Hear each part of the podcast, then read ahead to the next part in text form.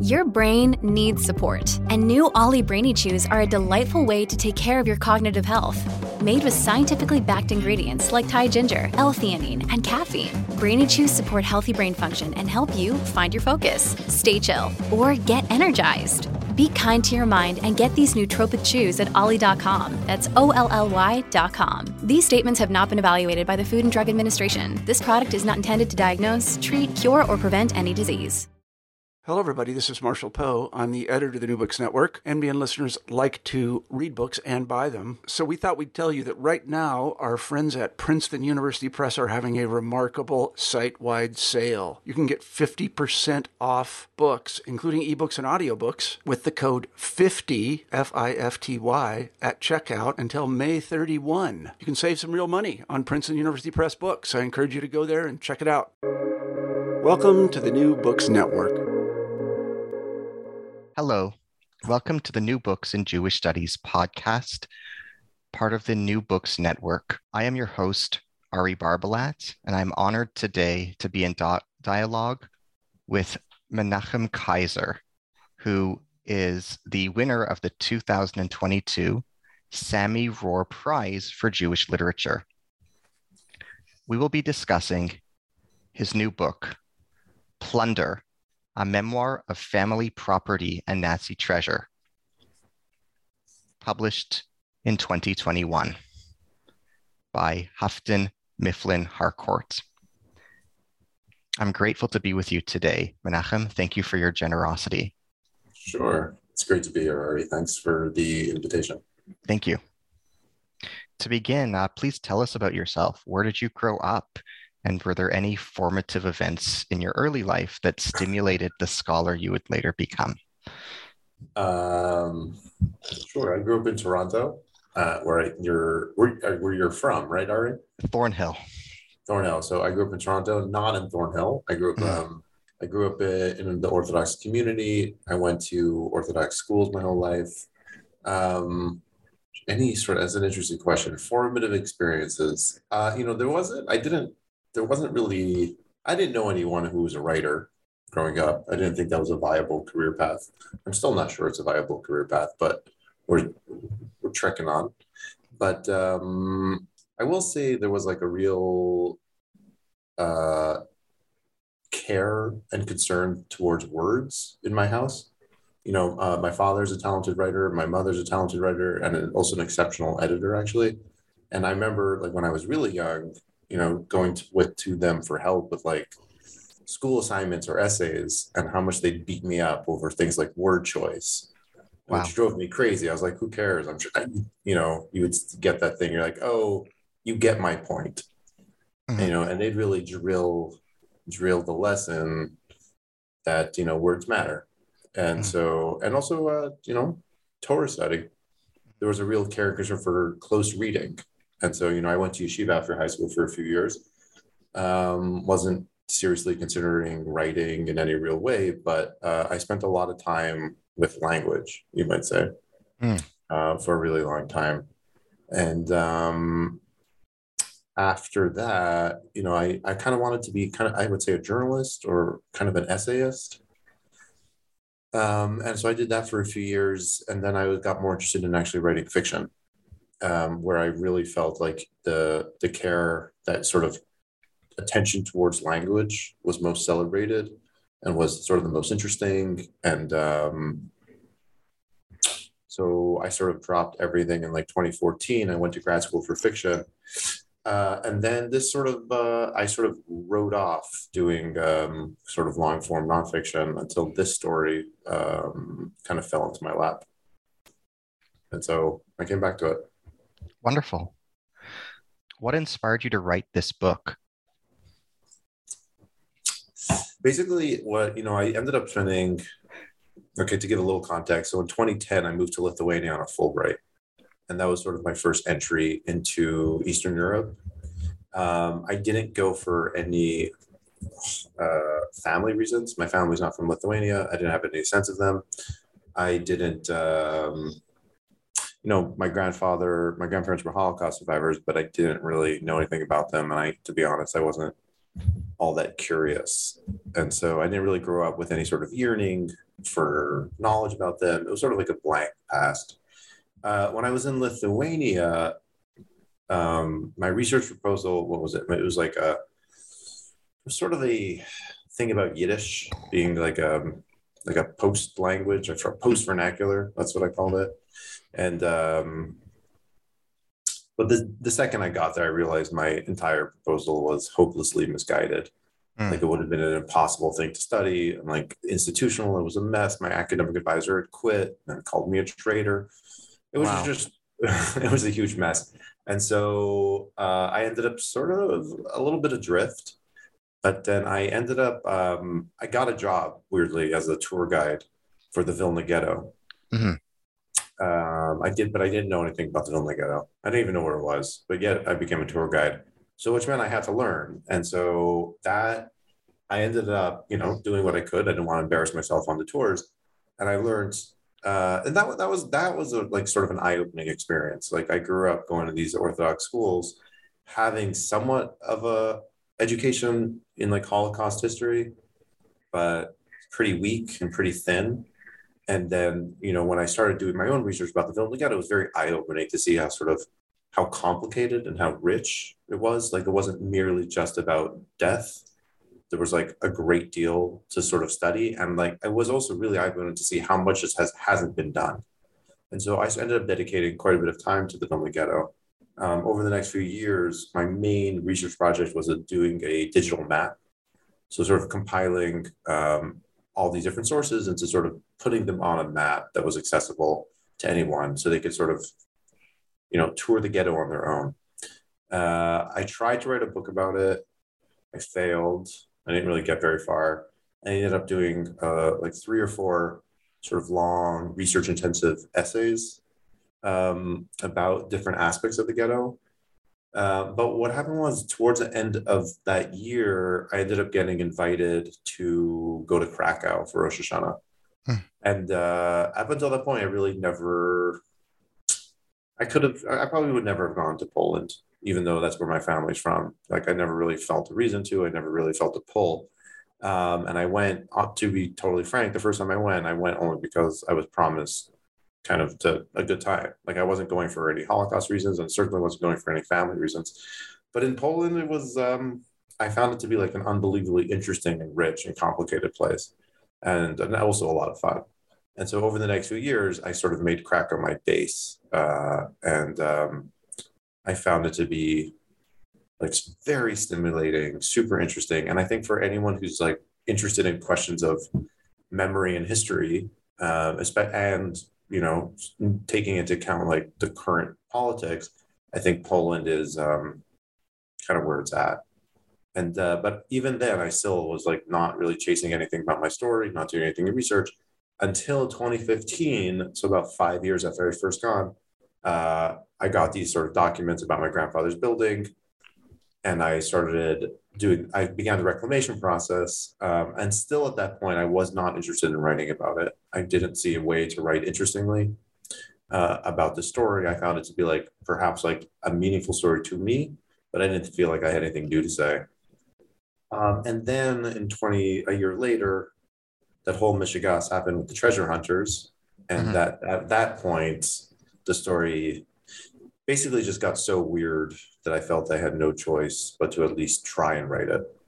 And so that's at that point, I would say the book became a book, which was basically a year after the story happened, which is an interesting distinction. And people, it's often invisible to the reader as like the story happens before the writer starts thinking about it as a package story.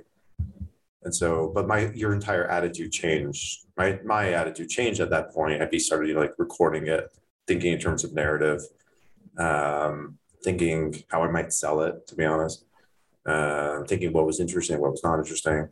And so it's a, it's a different way to experience, hmm, you know, a quote unquote personal journey. What do you hope that readers will gain from this book? Um, what do I hope that readers will gain? That's a good question. I mean, I, you know, I, it's sort of because I, I like that readers come to it with their own, with their own stuff. You know, I don't have like a moral. I don't. I certainly don't have an agenda. I don't see this as a sort of like, let's call it memory activism. And so uh, I'm not out to prove the point. I feel like if readers find something meaningful or even interesting or even funny or entertaining, then that's great. Indifference would be bad. Mm. You hmm. know, it, that, that, you know, indifference is not great. But if it's indifferent, they shouldn't really finish the book unless they don't like me for some reason and want ammunition. What does your book teach us about the memory of memory and the history of history? Uh, okay, let me parse that. The memory of memory and the history of history. What does my book teach me about the memory of memory? I don't know. I don't know. What do you think? You're you're you're probably better positioned than I am.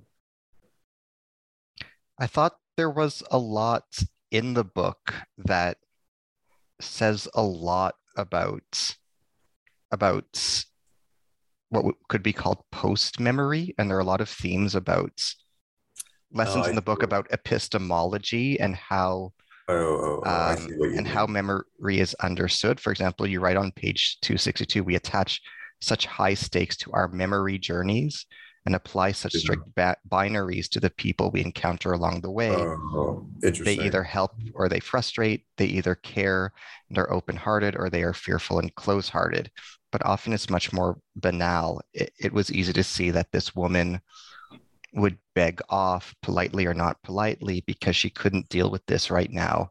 These three men, these three strangers, including two from another country who had knocked on the door and were chattering about World War II. I, you know, it's interesting. I, the one, the, you know, I, I'm not, I didn't write this book or approach the story from a sentimental place. Mm-hmm know, because I never, it wasn't me sort of trying to forge a relationship or a connection with my grandfather because I never knew him. And I, I was really sort of adamant about not pretending like I had a sentimental connection with them. And so, uh, you know, in my attempts to be honest, uh, I felt I had to be sort of pretty transparent about the fact that, like, I am working within a genre. And so the things I'm doing uh, play into tropes and sort of either expected or maybe even unexpected. And um and so like i could not imagine writing a book like this without sort of commenting you might say or at least referencing the fact that there's like a larger uh, genre with that i'm working within is that like you know growing up to grandchildren survivors um, we have we're carrying a lot of baggage. And i don't just mean that like you know, in, in, a lot of senses of like how we remember what access points we have. Uh, is it our responsibility to uphold that? Is our responsibility to subvert that? Um, I don't have answers to those questions, but I like I I would never pretend like they're not there. And like I think someone coming from a much more sentimental, much more personal place with whatever their object is, whether it be a person or an artifact or something they're trying to do, I, you know, I just I didn't have that. And so like for a way, like my plot line is trying to figure out what it is I'm doing. And like, you know, the whole mission is gets very screwy pretty quickly and like nothing goes as planned, but I wouldn't say that's the point, but like uh it's sort of the meat of the story is that I, I it's it's me trying to figure it out rather than me trying to than me achieving or failing. Why did you not write this book as a novel? You know, I it there's yeah, there's a part in the in the book towards the end where I raise that question myself, and I sort of um, I emphasize the fact that in a lot of ways it would have been easier to write it as a novel because there were so many gaps in my knowledge, especially about the person I was ostensibly trying to get closer to. Um, but at the end of the day, I don't think it would have worked as a novel. I think, uh, again, like I just mentioned, I think the sort of the the fact that things are so ambiguous and opaque and confusing and sort of the stakes aren't clear at a point and that's sort of to me there's a lot of tension there and trying to figure out what the stakes actually are um, that that's something that sort of requires you know an approach that i can, i don't know how you would do it in a novel uh, the novel has to make sense, to be honest. It's sort of like there's a sort of linearity, or it's a very sort of weird experimental novel in which, you know, I wasn't going to set out to do. Um, and also, uh, so sort of how the, you know, I wrote this as a book proposal first, and I was able to sell it. And so there's certainly a sort of like, uh, I don't want to pretend like that the market you know, for these kinds of books was something I didn't consider at all. Um, I wasn't really, you know, in order to write to sell a novel, you basically have to write the entire novel, and then you can sell it. I wasn't that committed to it. Um, I wrote a book proposal. I felt like I had a really good true story that sort of uh, had appeal for reasons both noble and a little crass. And um, I sort of put that proposal on the world to see if there was interest, and there was. I think a, a tougher question is if there hadn't been any interest, if no one had bought the book proposal, would have would I have written it anyway? And yeah, I don't think so. I think the answer is no. So at that point, maybe I would have sort of taken the material and tried something new and made it into, you know, I would have kept on with the um, the reclamation effort. I would have kept up to some degree with the treasure hunters but uh, you know, certainly there wouldn't have been that like a commitment or kick in the pants to write the book. What contribution does your book make to the study of the Holocaust? I don't know. Not not not for me to say. Those are for others to say. I all I could hope is that you know the thing that one other thing that someone wrote early on, one of the reviewers that I felt um, particularly meaningful was that it was the first in the genre that's self-aware that it's a genre. That to me, you know, that to me felt like an achievement. That to me felt like an interesting piece of criticism. How can your book help survivors of other genocides and mass atrocity situations? For example, what might your book say to a Yazidi survivor of ISIS or an Armenian survivor of the Armenian genocide? Does it offer anything to people in other communities coming to terms with genocide? I wonder, you know, my I, I think there's a sort of I don't yeah, to to direct survivors, I don't know if I'm speaking to their experience. Or to I a descendant think, of. Yeah. So someone for whom the tra- like, you know, I, I'm a this, you know, my grandparents were survivors, went through what they went through, and yet it feels so distant for me I like, and I, it wasn't until like my mid to late 20s when I realized that that was somewhat unusual. That, you know, a lot of my friends who have grandparents who are survivors have like a much more personal connection, you know, so to speak, with that trauma. They feel like it's been passed down in some respect. I didn't feel like that at all. I think there's an interesting conversation to be had, like, to what sense my father was affected as growing up as survivors and me and my siblings have been having a 25 year debate about this.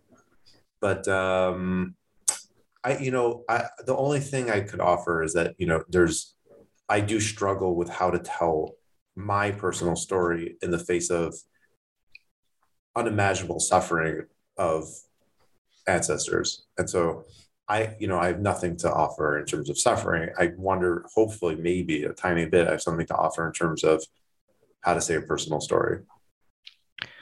What does your book reveal about genocide denial? Um, what does my book reveal about genocide denial?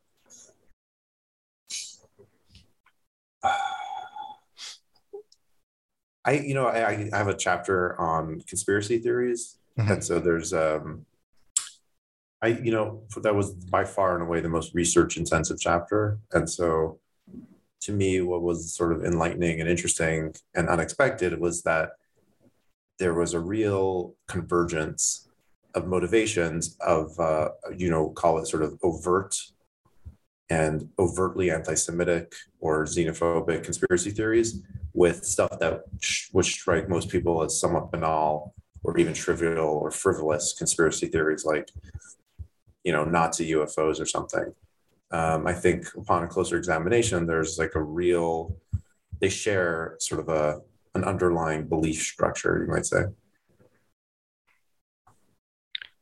In what ways was the research and writing process that you invested in this book therapeutic for you?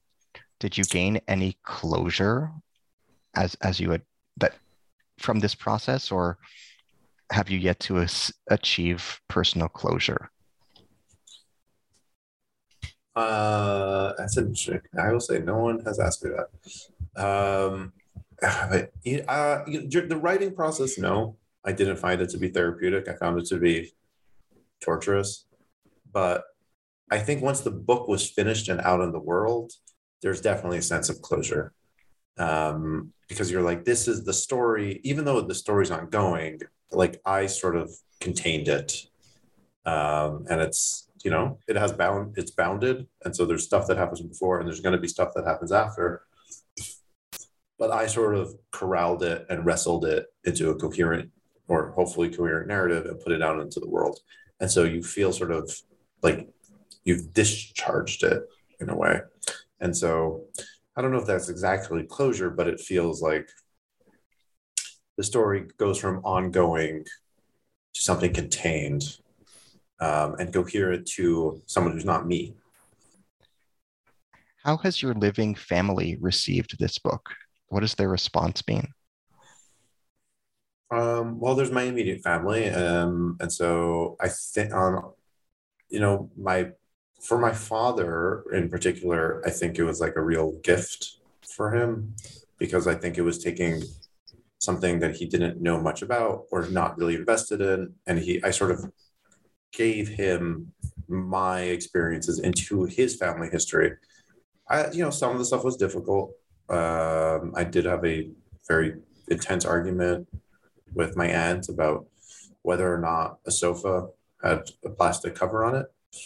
Uh, well, and it was just sort of like a um, side remark in an initial draft.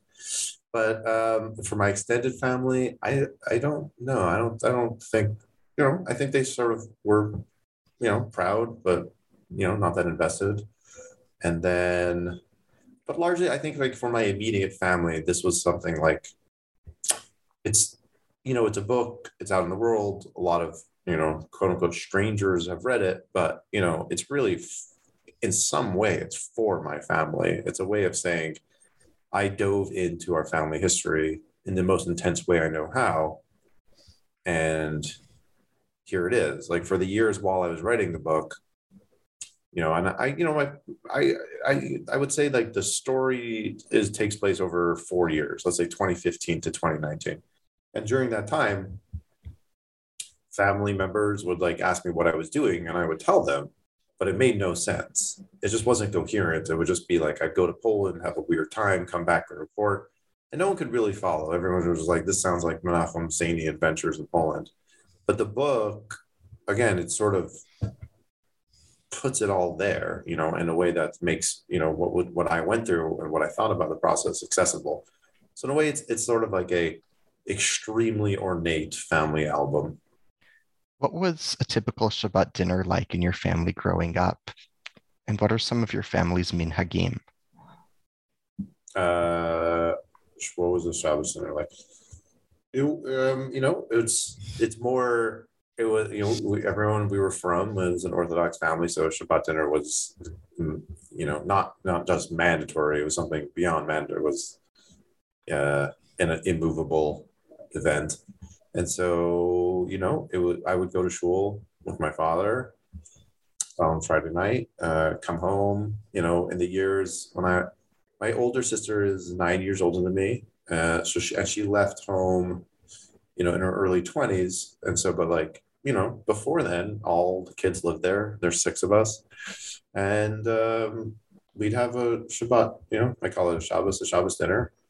Um, it's funny because like I don't it's you know having met other people who've had Shabbat dinners, they they have this sort of they look back on it as a sort of uh, festive thing, and like I to me it, it's like I I'm very nostalgic about it and very fond memories about it, but it was it was it was more than like a scheduled thing. It was just like a fact of life. I I could not imagine life without Shabbos. Like I didn't I well, what would that look like? And I didn't know anyone who didn't do Shabbos. So it's like, yeah, I could get romantic about it, but on the other hand, I was just like it felt like such a basic component of of family life. What does your book teach us about justice and injustice? What does my book teach us about justice and injustice? Uh, you know, that maybe just that it's it's messy. There's a certain messiness to it. I think we sometimes inherit narratives that that feel really clear um, until you examine them a little bit closer, and then you have um, different people to take into account, different histories to take into account, and things often aren't zero sum, and often aren't necessarily super legible, and um, it's just you know that is a lesson I learned. You know, in terms of let's say reclamation, which if you would have asked me six or seven years ago, there would have been I would have been like, yeah, there's it's obviously a very just and noble process, but up close, it's it's certainly a lot messier. And so you you know walk this fine line between um, feeling justified and also sympathetic. Uh, and so, yeah, there was a struggle in uh, in some of my experiences and also in, in writing. Can you describe the contents of Zadrutami Smierci? What does it Za drutami? Yes. Uh, What does sure. it tell us about your father's life? And can it be considered literature? Why or why not? So Za drutami śmierci is a Holocaust memoir or Holocaust diary written by a man named Abraham Kajzer, who was a prisoner in the Gross Rosen concentration camps. Mhm. Uh, so this was my grandfather's closest surviving relative, so a first cousin. Um, it is a book that was published in Israel in the early 50s, but really had didn't really go anywhere. I, you know, it, it was very quickly out of print and is basically impossible to find. I had to spend uh, like a few years tracking down a copy. And then, uh, but it was also published in Poland in the early 60s. And there it's had like a very interesting life because it's become sort of a an extremely important foundational text for treasure hunters, owing to some of the details um, inside the book about uh, something called Project Riese, which is a large Nazi infrastructure project that is shrouded in mystery. And so, uh, so your, what was the, the sort of second part of the question? If it's considered Holocaust literature? Should it be considered literature? Why or why not? I don't know. I'm not. Uh, I'm not so big on like gatekeeping. I don't know. I don't know what's at stake if it's is literature, if it's not literature. But I, you know, it, it's on one sense, it's historically it's an important book. It's uh, for sure. There's like um, it's one of the primary, if not only, sources we have for some of the concentration camps. Um, that's number one. For two, within the treasure hunter community, it is a you know staggeringly important book and um, for some information, and that's for good reasons and not great reasons. Uh, beyond that, it happens to be like an unbelievably moving book, um, and uh, so it's sort of a beautiful and poignant and tragic book, and it's like well written, and like he had a real. He was just he happened to be just a, a very very talented writer, um, and then, but even beyond that, I, I think you know when we talk about Holocaust literature, it's it's sort of hard to apply this like similar rubrics that we do to sort of you know random memoirs. And so, like when we have to talk about value, uh, yeah, they they just they sort of serve another function, um, and so it is. It, it's a it's a it is in different contexts a remarkable book and the fact that it exists in different contexts, I think, is remarkable in its own right. What was Riese? Can you comment on what it was intended to be and Wait, what was what? Sorry. the Riese, Oh, Riese. Yeah. Riese? Okay. So, uh, what was Riese? Yes. Uh, so Riese was a uh, a series of underground tunnels uh, built by the Germans using mostly Jewish slave labor towards the end of the war in Silesia, which was then Germany and is now Poland, um, not far outside of the city called Wałbrzych. Um, that it, these these sort of subterranean complexes encircled um, a mountain called Owl Mountain, and um, none of the seven tunnels. Tunnels is kind of a bad word, actually. They're more they're they're they weren't just tunnels; they were sort of complexes. Um, and so none of the seven of these complexes were finished. And so the ones, some of them are just tunnels, like very sort of tunnels inside of a mountain, but the ones closer to completion are enormous. Um, we're talking like square kilometers in footage, you know, ceilings that are 20, 30 meters tall, uh, like giant grids. These just, you know, basically they were underground neighborhoods. Um, and so what makes them, they're like very strange on their own right, very bizarre, baffling uh, structures what makes them like truly enigmatic is the fact that there's basically there's virtually no primary documentation as to what they were used for and so we we don't have like solid documentary basis to say uh, what the germans were planning to do with them now like put it into sort of context of the german war effort we do have a pretty good idea because you know the germans did build a lot of undergrounds and we know what they did with their undergrounds which was generally either doing underground factories or making some of underground headquarters. Now the scale of this is like just enormous, and also the timing is is kind of weird. So you had like um, it was all built towards the end of the war. Some of the actually construction continued after the war, and so uh, Albert Speer, you know the the German the Nazi architect, mentions in his memoirs that over a bit, what is the equivalent of a billion dollars uh, was spent on construction, uh, which was particularly in 1943, 1944, when like the, you know, when the Third Reich was stretched thin, to say the least, uh, represents a, like an astounding amount of money. And he also says that more concrete was used for Riese than the entire German occupied Europe had at its disposable at its disposable disposal for air raid shelters. Wow. Um, and so, and also the secrecy is also kind of strange. Like um, the fact is, the Germans did make a lot of effort to sort of hide uh, what they were doing and why. And so it has been uh, kind of a compelling mystery uh, for a lot of people. Why was it such a priority for the Nazis? I don't know it's hard to say. I think you know, yeah, it's like one of those. We this is the things you would need sort of. You know, um, all all we have is sort of speculation about that. I think one of the things is the they saw this maybe as a haven. So um, like Berlin was getting bombed very heavily. This was on the Eastern Front, so sort of. Uh, no, sorry, not the Eastern Front was much further east than Berlin, um, uh, away from the front, uh, much safer from uh, Allied bombings. So there could be, could have been a plan to sort of move a kind of headquarters there or an outpost. And so, but I don't know. I think all that is uh, speculation. How did you first come to learn about Riese in 2015? Can you tell this story? Yeah, you know, I did.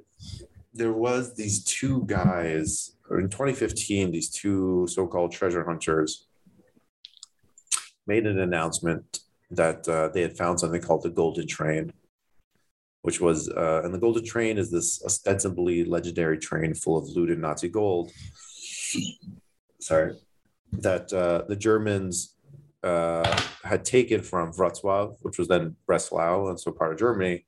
And while the Russians were approaching, they loaded like 44 crates of gold or something put it on a train and sent it towards Berlin. But uh, you know, en route, it got diverted and hidden inside of a mountain.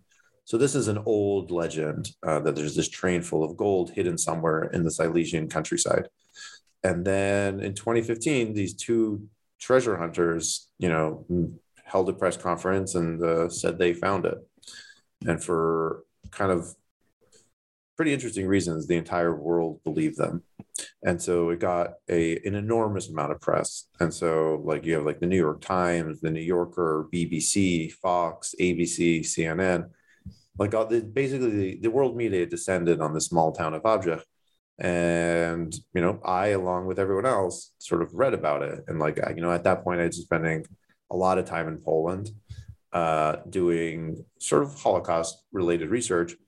And like I, you know, along with sort of every, the rest of the world, I was reading about it and being like, what on earth is this stuff? And so I was really uh, struck by it. You know, I, I, read about the Golden Train. You read about Project Riese, the Treasure Hunters. It was all this sort of sexy and exciting stuff. Um, and I was just sort of, uh, I don't know, pretty taken with it. There are a number of lesser known camps and subcamps presented in your book. I'd be curious to ask you about some of them. For example, can you describe the Kaltwasser subcamp? Uh, what was it like there? Oh, uh, so these were the camps you're referring to are sort of the, the Gross Rosen concentration camp is one of the biggest, if not the biggest, network of concentration camps. And so it was all in Southwest, uh, in Silesia.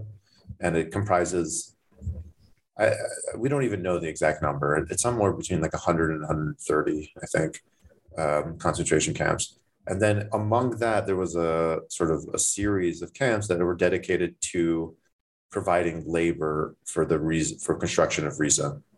And those were the camps that Abraham Kajzer was in uh, and he's sort of ferried between, I believe it was eight camps in total. Mm-hmm. And so Kaltwasser, and none of them, they're all gone, as in they're they're sort of uh, they've been disappeared, I'd say. And so like they, some of them have a plaque or something, but mostly largely they, you know, in order to go see the camps or what remains of them, you you need to get the GPS coordinates, go there and see nothing, like see a field or a supermarket or uh, a parking lot or whatever it is. And so Kaltwasser is just a field. it's just it's just a field behind a house.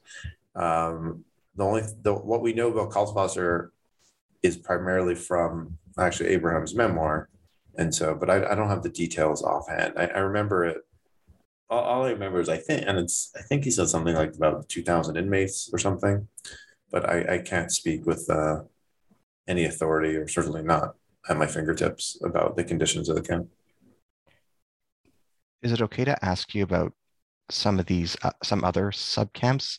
Tannhausen, Schotterwerk, Wustgeiersdorf. Right. Yeah, I, I, Wolfsberg, you know, etc. All I really, all I really know about them is what was in Abraham's. All actually, all pretty much everyone, mm-hmm. anyone knows about them is what was in Abraham's memoir, or a few. There's a few other sources, but I, I don't, I don't have that. I don't have that ready. I, I can't yet. Sure. Uh, um, uh, you could, I could say that the conditions were very bad. You know, um, they, they were they were pretty horrible, and but they were labor camps, and uh, everyone would march off to work on these construction sites, which were humongous uh, infrastructure projects. How did you find Abraham's grave in Holon? What was the cemetery like, and how did it feel to be there? Um, I, you know, I didn't know where he was buried. I didn't know anything about him except what was in the book, and um, so I after a couple years um in the project, uh, I made I was in touch with the Museum of Gross Rosen, which they were the ones who published the recent editions of the book, and they told me that um, you know the information had come from and they collaborated with with uh, Abraham's niece. And so Abraham had a sister who survived the war, uh, who sorry, who got out before the war and moved to Israel, and so and that woman had two daughters, um, and one of whom was still alive, and one of whom died right around that time. Uh, her name was um, Mira, and so Mira um, was like a very, very well, like one of the most famous children's book authors in Israeli history, actually, and a very and a celebrated poet. And so Mira, um, basically, she was the the holder of the family history. And so she was the one who collaborated with um, the Museum of Gross Rosen to provide them with all this information. And now, so Mira and Shula, uh, these two sisters, uh, Shula is still alive. Um, Mira has passed, but their kids, uh, their kids are are alive mostly in Israel. And so I went to Israel to talk to them um, to see what I could find. And they, yeah, one of them told me that Abraham was buried in Holon, where you know he lived, uh, you know, the last years of his life, and so I didn't know anything beyond that. I just went to the cemetery and uh, looked for the grave. Uh, there's there's a quote that I'd be curious to ask you about. Uh, you write as follows on page 12. What are these descendants searching for? Sometimes it's straightforward. Sometimes the questions are answered with a visit to an archive or a conversation with an elderly local. But I think they are often searching for answers to questions they don't know how to ask, questions that cannot be formed. If you grew up around Holocaust survivors, you know what I'm talking about. If not, try to imagine a survivor's inner state.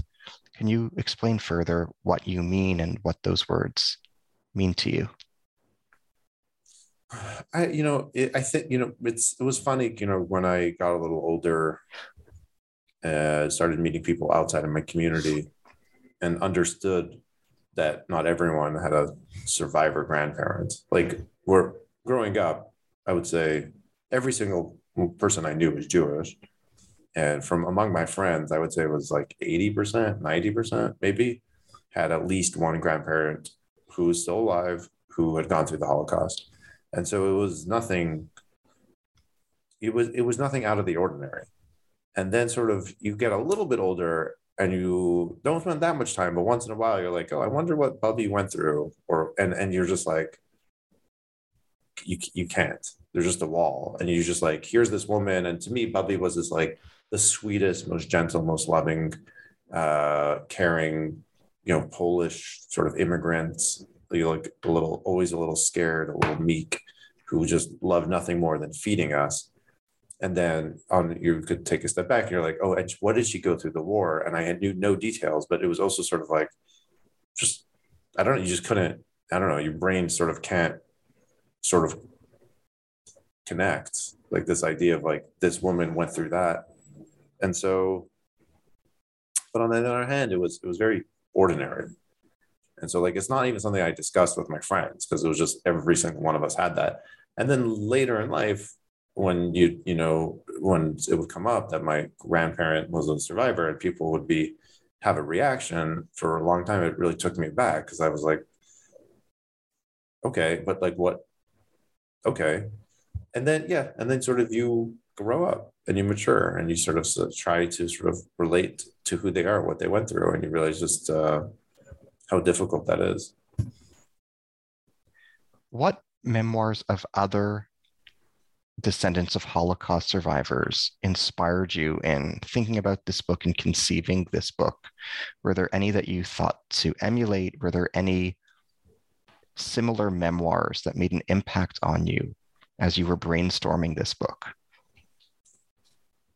Um, by and large, I would I would like say I can answer sort of inverted. I think, you know, the books I read are the book, like by and large, I, I find them to be pretty uninteresting um, and feel very similar to me. So it's not to feel very similar to one another and are sort of trying like, like I just didn't relate to a lot of them. I, and I think a lot of them, especially the ones who go to Poland or these countries, um, they go and they have these insights and they, you know, the they feel that they're very profound and they kind of are but they're also the same insights that everyone who's gone has had.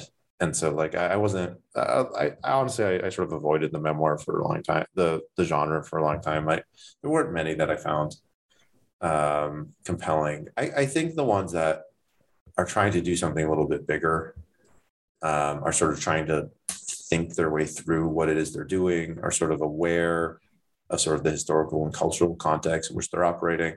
And so you know, I, it's it's a book that I actually feel kind of ambivalent about, but I like admire the ambition. Is Daniel Mendelsohn's The Lost? Um, he he he's coming in with like it's a very it's a much more ambitious book than a lot of these memoirs. Um, yeah, I the truth is I, I'm not that well read in it because I, I would pick these books up and then put them down really quickly. Um, hmm. There's this book called There and Not There, which is a woman trying to like tackle her her sort of being the descendants of Armenians. And I, I actually think I also the the first chapter or two are just I thought one of the better uh, sort of laying out the problems of trying to tell a story like this. Um, I don't know what are others. I can't think of many. I, yeah, it's not. It's like not. it's not the kind of book I, I generally read. What does the academic study of conspiracy theories add to our knowledge of Nazi Germany? How does Nazi Germany complement and challenge our assumptions about conspiracy theories? Uh, I I think anyone who's done any even a casual study of contemporary conspiracy theories, you will see very quickly how prominent the role um, Nazi history and to maybe in a more hidden way, but Nazi ideology plays. And so it's kind of wild. Like scratch any conspiracy theory and pretty quickly you'll get to Nazism. And like I'm talking about like the moon being fake or JFK. Like at a certain point, you'll start seeing Nazis creep in. Um, and I think, you know, I, I'm not a scholar of conspiracy theories. I'm just like a schnook who spent a few months reading about them. Um, but it does seem to be this sort of like event or movement in relatively recent history that sort of broke our collective brains. And so like we just really couldn't grasp like the magnitude of evil or immorality. And so like the, it just it feeds uh conspiracy conspiracy theory and conspiratorial thinking. How did the Polish government's campaign against using the term Polish death camps impact your search and research? Uh, it didn't. Not really. I think it was sort of um, part and parcel of a larger movement or shift or tendencies towards a, a revisionist and nationalist ideology promoted by like a right wing and nationalist and Catholic government. And so, like, it didn't really like I had like my own little personal legal mission. Uh, the larger, it was very disheartening to see a country that had made like unbelievable strides, um, sort of on an institutional governmental level, uh, try to undo, try to do that, and try and sort of really double down um, on these like revisionist and nationalist narratives, and like it's somewhat hard to relate as an American because like our sort of these fields are so diffused and the country's so big uh, but in Poland, it's a lot more homogenous. Um, and so you have a government branch that's in charge of memory, for example. And so you'll have like stuff like textbooks or museums. And so the government's all of a sudden sort of uh, firing certain museum directors who are not hewing the line and sort of installing uh, people who are a lot more nationalist or sort of reimagining what a World War II museum might look like. And so these things uh, it was the, overall it was like very disheartening to see this being played out. How did you handle the claim that the Holocaust be considered quote unquote a natural disaster? How did you cope? Say one more time. On pages 226 and 227, you have an anecdote where you were told by by people in the Polish system that the Holocaust was a natural disaster. Oh, I see. It well, that How was did, like a there was like a legal thing that I was trying to get the the deaths of my relatives uh, recognized, and so I just found it sort of bewildering that the fact that had they died by a natural disaster, uh, that would have been legally recognized, and the Holocaust was not being recognized and so it, that sort of broke my brain. What did your encounter with Poland's justice system teach you? Um, I think it was it was eye opening. You know, I have been very lucky. I have not had to deal with the justice or legal system in Canada or in America, um, and so this was my real my first foray into dealing with uh, bureaucracy or a just a judicial system. And what was um, you know a lesson I I learned in some small degree was that there could be systematic sort of uh,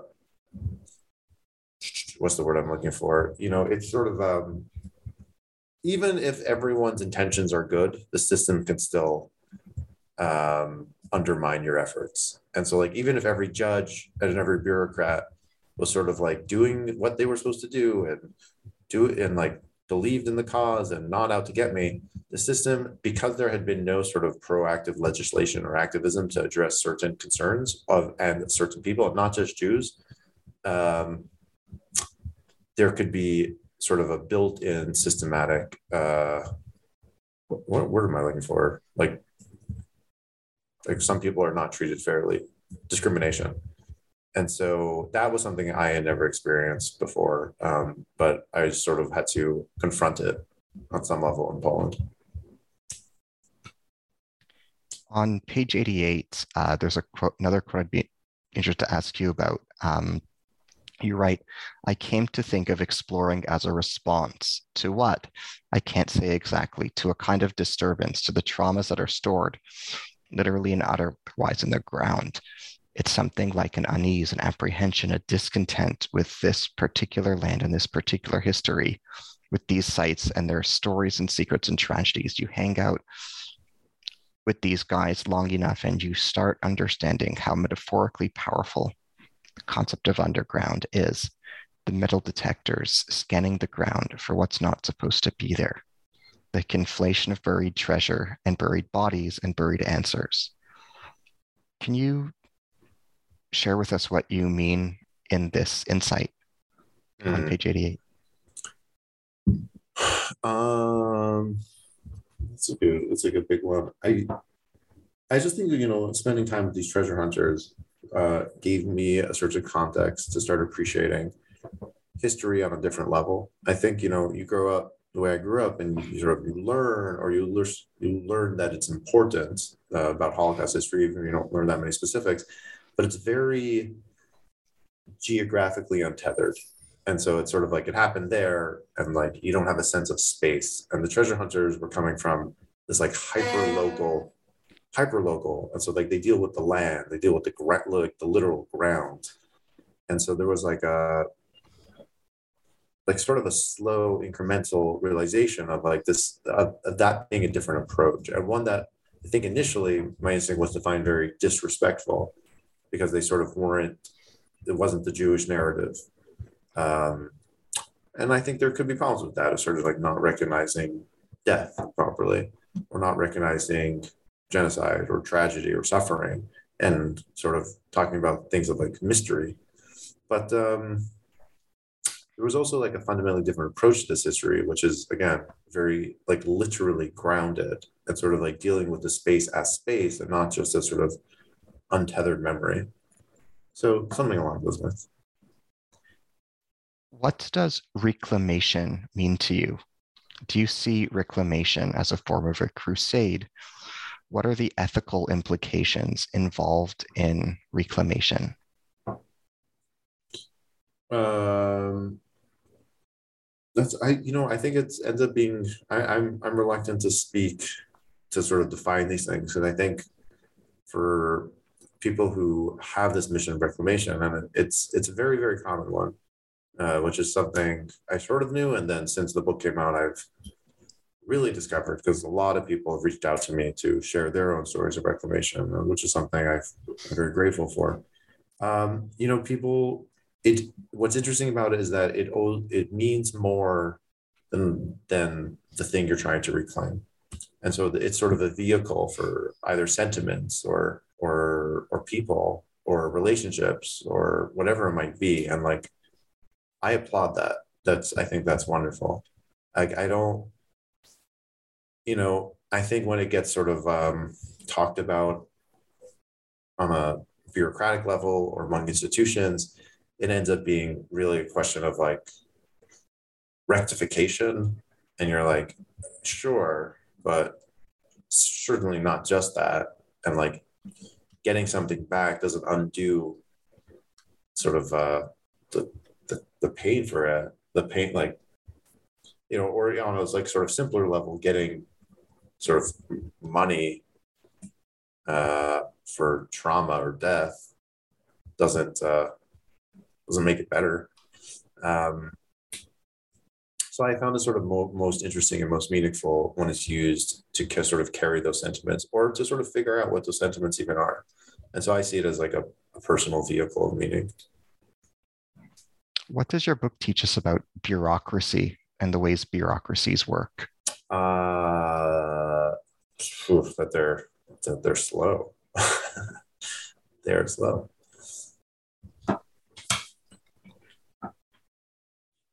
How has your book been received differently by readers and audiences in Israel, the US, Europe, Canada? Is there anything that is revelatory about the ways that different communities have responded to your book?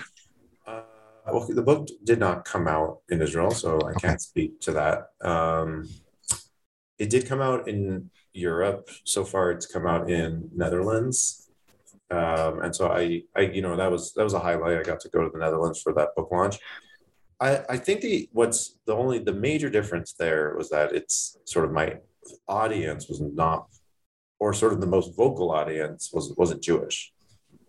And sort of like in America, and my book talks and lectures and um, you know media stuff, it's just even when it's like not necessarily Jews, it feels it feels Jewish. It feels like my audience is like a sort of Jewish or like being within like a Jewish mindset, and the sort of they're experiencing it like as like me as a Jew going back to his Jewish grandfather on his Jewish mission. It in in the Netherlands, it wasn't like that. There was just like no Jews as part of the conversation. So it felt they were. It was. I found it to be um, more interesting and sort of like more reflective. Like they wanted to understand it in a bigger context. And so, um, but the book will be coming out in Poland and in Germany over the next uh, few months. So, will be interesting to see how it plays there. Can you describe to us your grandfather, Meyer Menachem Kaiser?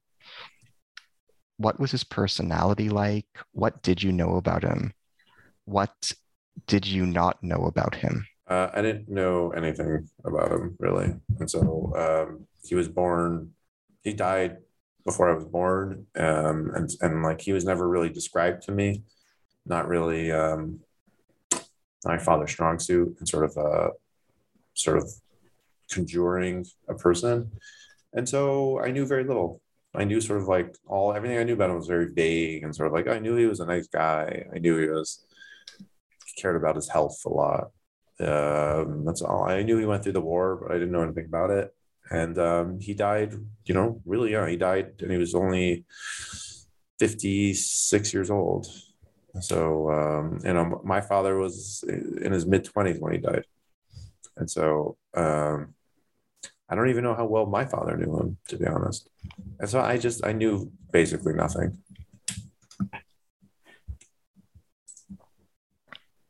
You write uh, the following in a, in a quote that I'd be curious to ask you about.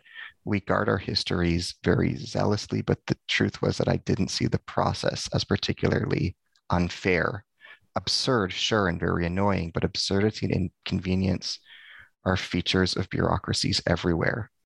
In our case, the absurdity and inconvenience were more pronounced than usual, but still, death requires paperwork. The process was clunky and frustrating, but nothing about it, at least the outset, struck me as pernicious. Can you contextualize that quote? Uh, what did you mean to say? Um, how does it advance the themes present in your book? Uh, you know, so that's sort of when I, by the initial hurdle of the reclamation process was getting the, the state to recognize that my relatives were in fact dead. And so I think the when people heard that, their initial reaction was sort of shock. To them, it felt like so overtly like discriminatory or even anti-Semitic that you're like, what do you mean? You're these people died in the Holocaust. How could it be that the state is requiring you to sort of quote unquote prove that? And you know, my response at the outset to that was, I don't, you know, I think that's sort of unfair and ungenerous. I was like, you know, they, I these the bureaucracy is bureaucracy is going to be bureaucratic, and so you're like, yeah, they died in the Holocaust, and I don't, you know, from a bureaucratic standpoint, we don't have their death certificates, and like to get things done, you might need it. So like I wasn't, you know, my I was trying to make an argument to sort of like to mitigate it or to sort of uh, dampen it or temper this, this sort of criticism because I was like, you know, let's say someone disappeared in Canada and you needed to sort of get, you know, you wanted to make an inheritance claim, you would have to do the same thing. And so uh, it that that was like sort of the early stages of the reclamation process in which I was really in this position of like, you know, no, this the no one's out to get me. The government works, you know, well is well intentioned, and you know, yada yada yada. There are a number of minor characters in the book that I'd be curious to ask you about.